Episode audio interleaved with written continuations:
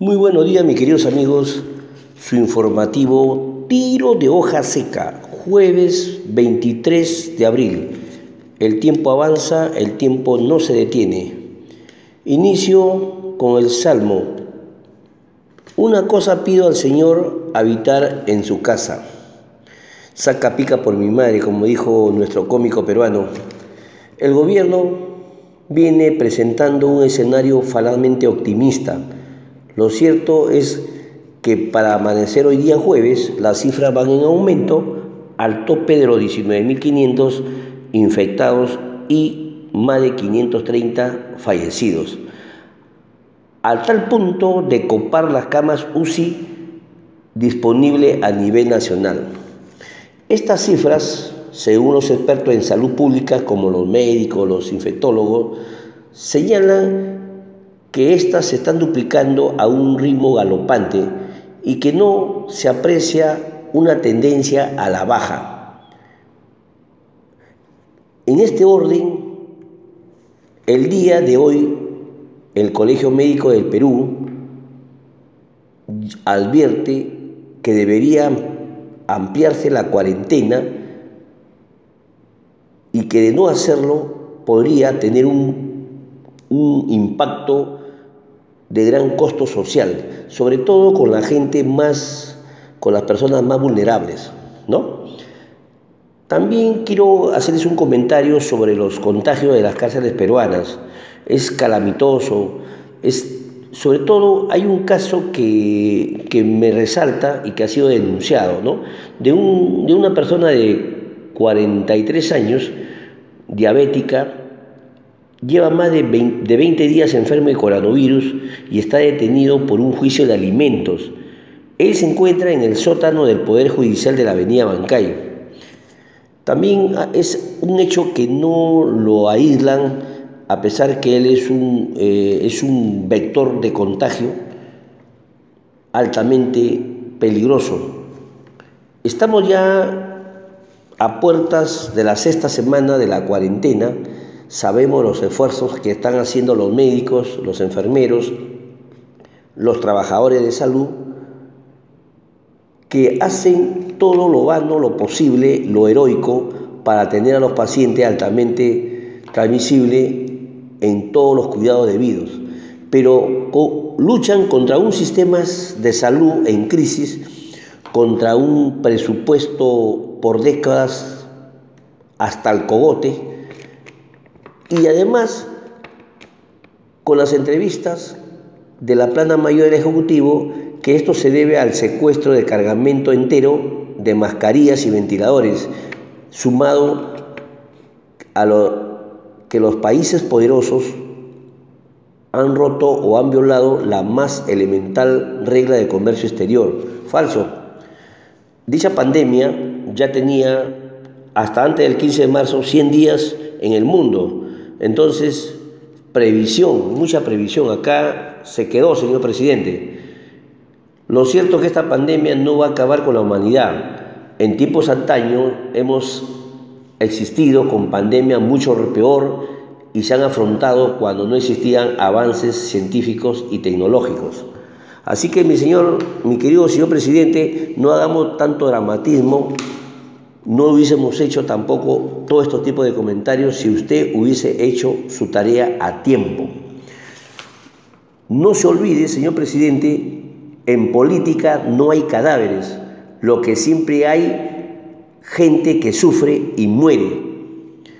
Por otro lado, en el, en el aspecto económico quiero comentarles sobre la manera como los lobbies, los grandes lobbies de las empresas administradoras de fondos de pensiones, vienen sometiendo, vienen arrinconando y el gobierno cede, muestra un enanismo aceptando sus caprichos. Por ejemplo, por ejemplo, las AFP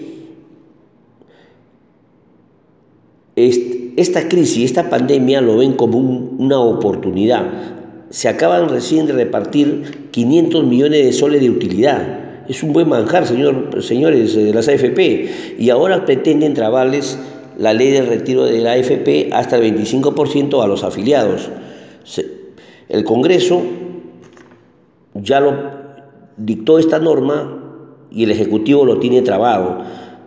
Alguien está ahí que, que juega con, con temor, está creando la zozobra, está creando una inestabilidad a oscuras, infundiendo riesgos, temores, que si esto se aprueba, correría el riesgo de la reactivación de la economía por la emergencia. Falso, falso, los números no engañan. Por un lado, las AFP, 500 millones se distribuyen de acuerdo a su norma. Y por otro lado, pretenden trabar la liberación o el retiro del 25% de los aportes de la AFP. Ni qué hablar pues de la tele parametrada, que está, que está, que está mermeleada, ¿no? Porque con esos pagos exorbitantes que se le han hecho por avisos publicitarios, eso significa pues atraso, seguimos atrasados en la televisión.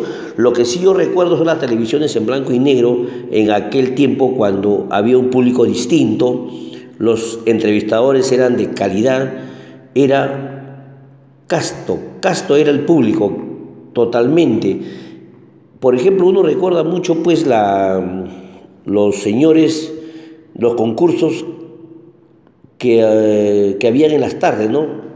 vale el saber. Uno se sentaba y pasaba unas horas y horas y, se enriquecía con temas de historias, tema de personaje y toda una cultura. Las entrevistas, como yo le comento, siempre han sido alturadas y con bastante, con bastante tema de realidad, de la realidad actual. Hoy en día entrevistan con un léxico de un papagayo, o sea que totalmente los comunicadores nada dejan entender, poco hacen para culturizar.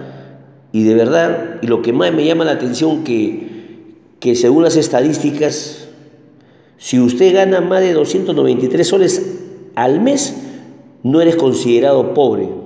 Ridícula cifra. Por eso que nunca no va a llegar el bono a nadie. Si, eh, si, si, si con la justa gasta, ganas ganas 293, no eres considerado pobre, eres, una clase media. Esas son las estadísticas que nos presenta este gobierno, lo cual no es correcto tampoco. Hoy en día, ni siquiera con la remuneración mínima vital se puede subsistir ante todo este aparato informal que vivimos día a día. Poco nada estás haciendo o están haciendo todo el aparato del gobierno. Bien, y también quisiera darle un comentario final que esta crisis desatada repentinamente por la pandemia en el mundo entero tiene en nuestro país una resonancia particularmente dura y culpable, porque ha puesto sobre el tapete del modo más rotundo y brutal todo aquello que hemos hecho mal como Estado y como sociedad desde siempre no es solo una crisis sanitaria, señor presidente, es un conjunto de sistema del aparato institucional a todo nivel que por, por una cuestión, la viabilidad del propio Estado democrático está en riesgo. Y le repito que en política no hay cadáveres, lo que siempre hay es gente que sufre y muere. Bien, mis queridos amigos, es todo por hoy. Gracias por compartir estos comentarios y les dejo la frase del día. Solo siente la vida el que la vive. Muchísimas gracias, muy buenos días. Yo me quedo en casa a guardar la distancia y a lavarse la mano. No olvide a comer mucha fruta. Gracias.